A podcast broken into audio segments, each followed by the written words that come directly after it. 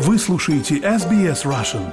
Больше интересных материалов на сайте sbs.com.au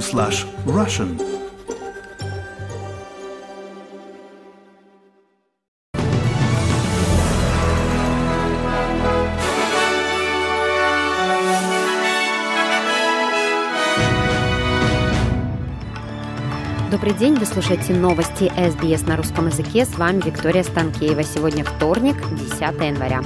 Коротко о главных новостях к этому часу. 30 человек утонули в Австралии этим летом. Бывший президент Бразилии госпитализирован через несколько дней после начала беспорядков в столице. В Украине один человек погиб, сотни людей эвакуированы после ракетного удара России по рынку в Харьковской области. И телеканал «Дождь» получил лицензию на вещание в Нидерландах. А теперь на эти и другие темы более подробно. Главный министр северной территории Наташа Файлс обратилась через социальные сети к жителям территории, чтобы предупредить их, чтобы они готовились к последствиям землетрясения после того, как толчки от, по от подводного землетрясения магнитудой 7,6 баллов в Индонезии ощущались вплоть до территории Дарвина.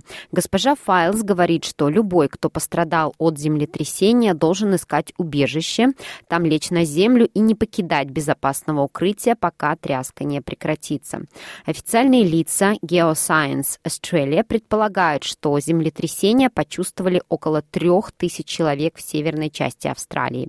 Европейский среднеземноморский сейсмологический центр сообщает, что подводное землетрясение произошло ранним утром около трех часов 15 минут на глубине 97 километров. Таня Пежич, старший заместитель сейсмологов Geoscience Australia, сообщила Seven Network, что толчки были распространены широко. Это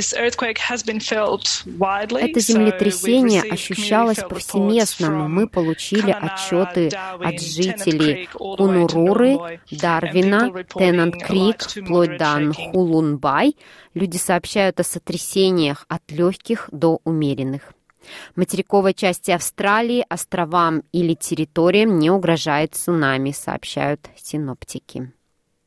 Работы по очистке разрушенных наводнением городов региона Кимберли в Западной Австралии были затруднены из-за непригодной взлетно-посадочной полосы. Она до сих пор не высохла.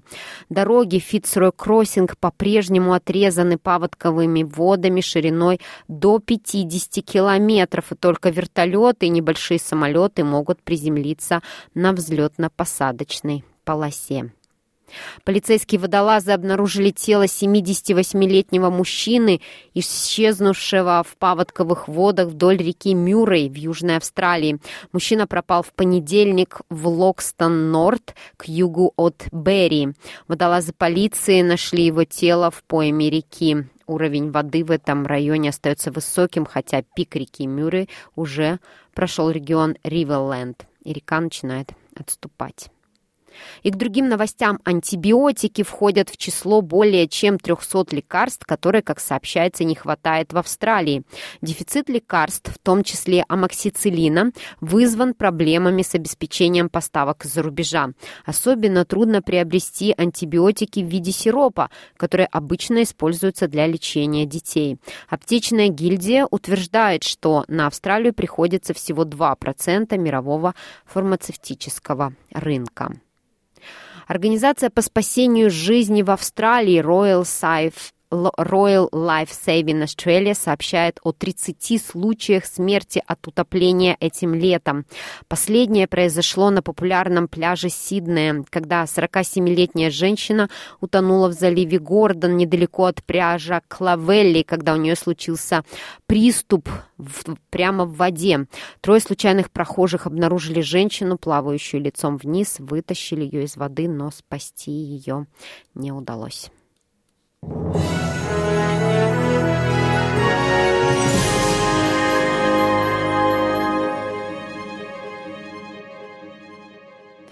Продолжаем наш выпуск. Посол Китая должен сегодня выступить перед журналистами в Канберре, чтобы пролить свет на отношения его страны с Австралией.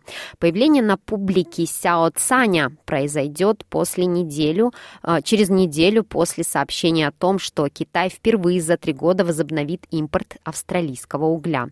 Двусторонние отношения оказались под давлением из-за того, что Китай ввел торговые санкции на сумму 20 миллиардов долларов против австралийского экспорта, включая включая ячмень, говядину, хлопок и вино. И к другим новостям. Министр связи Бразилии заявил, что недавнее нападение на правительственные здания в столице Бразилия хуже, чем то, что произошло во время штурма Капитолия Соединенных Штатов 6 января.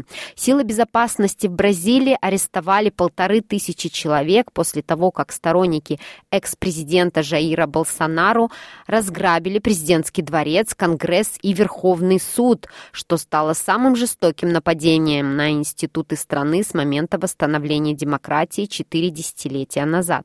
Многие сторонники Жаира Болсонара отказываются признать результаты выборов в стране, в результате которых к власти пришел Луис Инасио Лула да Сильва. С тех пор полиция разогнала тысячи сторонников Болсонару, собравшихся в палатках возле штаба армии Бразилия. Министр связи Паулу Пимета заявил, что террористические преступные акты позорят Бразилию и должны быть осуждены. То, что произошло в Бразилии, более серьезно, чем то, что произошло в Капитолии, потому что то, что мы видели в Соединенных Штатах, было вторжением в законодательную власть. Здесь у нас было вторжение в места всех ветвей власти. Вот как это произошло. Но благодаря оперативному реагированию, которое произошло вчера, нам удалось восстановить три здания, и мы уже работаем в обычном режиме. При этом бывший президент Бразилии Жаир Болсонару был госпитализирован в Орландо, штат Флорида, США. Жена Болсонару заявила, что ее 67-летний муж жаловался на боли в животе. В прошлом он уже сталкивался с подобными симптомами после того, как был ранен ножом в 2018 году. И к другим новостям. Принц Гарри заявил, что не думает, что сможет иметь, э, наладить мир со своей семьей, если правда не станет известна, и что любое возвращение в королевскую семью было бы, цитирую, непереносимым для него и его жены Меган Маркл.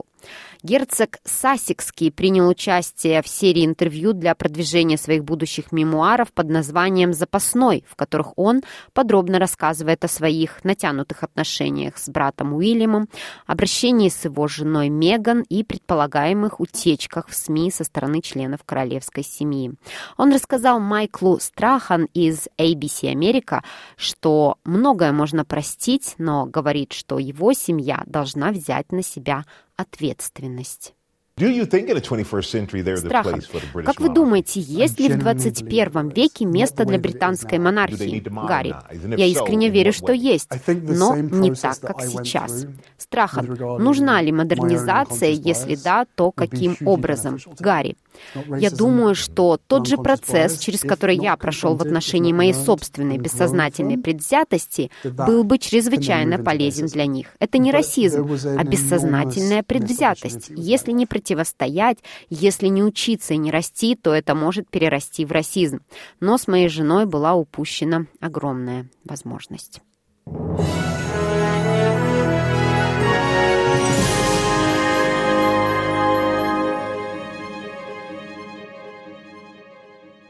Вы слушаете новости СБС на русском языке. В Украине одна женщина погибла, сотни людей эвакуированы после ракетного удара российских войск по рынку в поселке Шевченково Харьковской области. Глава Харьковской областной военной администрации Олег Синегубов подтвердил гибель 60-летней женщины и новость о том, что есть еще несколько пострадавших в своем официальном канале Телеграм. 60-летняя Ольга, эвакуированная из Солидара, рассказывает, рассказывает, что всю последнюю неделю они не могли выходить на улицу. Там был хаос, крики, солдаты с автоматами и много разрушенных домов. Ну, як выживали? У квартирах сидели. Мы выживали, прячась по разным квартирам на первом этаже, когда стреляли танки, и квартира была разрушена, мы перебирались в другую. Когда стало совсем не в моготу, мы ушли. Я бы, может, и раньше уехала. Поехала. Я б, може, і раніше поїхала, але ж и к новостям в России, в Санкт-Петербурге против депутата местного законодательного собрания Бориса Вишневского и его бывшего коллеги Максима Резника возбуждены административные дела о дискредитации российской армии. Поводом послужили публикации в социальных сетях, где политики задавали вопросы о действиях российских войск в Украине. Вишневский 3 апреля 2022 года опубликовал в Телеграм открытое письмо главе Следственного комитета Александру Бастрыкину с требованием провести проверку сообщения о ситуации в Буче, которое российские власти называли фейком и провокацией. Под письмом подписались правозащитница Наталья Евдокимова, кинорежиссер Александр Сакуров, историк Николай Сванидзе и священнослужитель Григорий Михнов-Войтенко. Как сообщает Радио Свобода со ссылкой на портал zax.ru, из экспертиз, подготовленных сотрудниками Петербург, Санкт-Петербургского государственного университета, по запросу Центра по борьбе с экстремизмом следует, что Вишневский и Резник создают негативный образ вооруженных сил Российской Федерации, подрывают имидж российской армии. Сами Резник и Вишневский уточнили, что протоколов с экспертизами они не видели и не подписывали. Буча для них болезненная тема. Они продолжают разыгрывать ее через уголовные дела, прокомментировал Максим Резник изданию «Ротонда». Но я это воспринимаю как высокую оценку. Я бы расстроился, если бы этого дела не было. Политикам грозит штраф от 30 до 50 тысяч рублей. Утром 9 января Васильева Островской суд принял материалы дел. Даты заседаний еще не назначили. И телеканал «Дождь» получил лицензию на вещание в Нидерландах. Об этом сообщает радио, радио «Свобода» со ссылкой на его главного редактора Тихона Дзитко в интер... и его интервью телеграм-каналу «Плюшев» принадлежавшему бывшему журналисту радиостанции «Эхо Москвы» Александру Плющеву. От дальнейших комментариев Дитко отказался. В июне прошлого года телеканал «Дождь», «Дождь» преследуемый российскими властями и заблокированный на территории России, был лицензирован в Латвии, однако в начале декабря власти этой страны отозвали лицензию у СМИ в связи с угрозой национальной безопасности. Это цитата.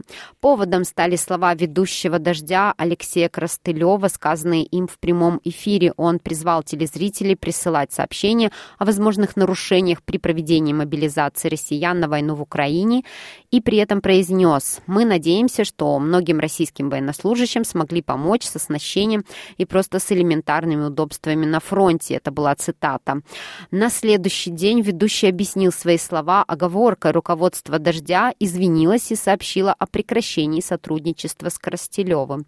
Вместе с тем, знак поддержки ведущего и право каждого на ошибку – телеканал покинули трое его сотрудников. После отзыва лицензии «Дождь» поддержали десятки заблокированных в России СМИ, среди них «Медуза», «The Insider», «Новая газета Европа», «Важные истории», «Вот так», «Холод», «Доха», «Верстка», команды YouTube-каналов «Навальный лайф», «Ходорковский лайф» и другие. В поддержку «Дождя» высказался и советник главы Офиса президента Украины Михаил Подоляк, а также международная организация «Репортеры без границ» границ.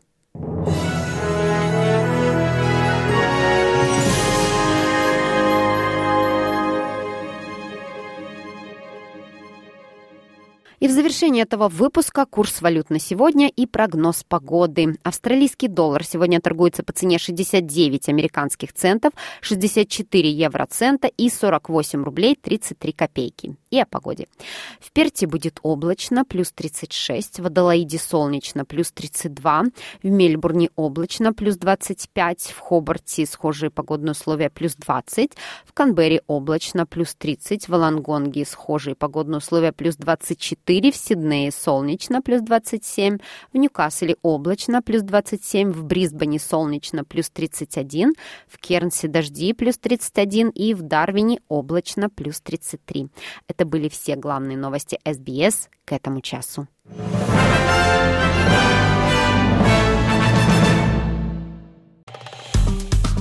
Поставьте лайк, поделитесь, комментируйте. SBS Russian в Фейсбуке.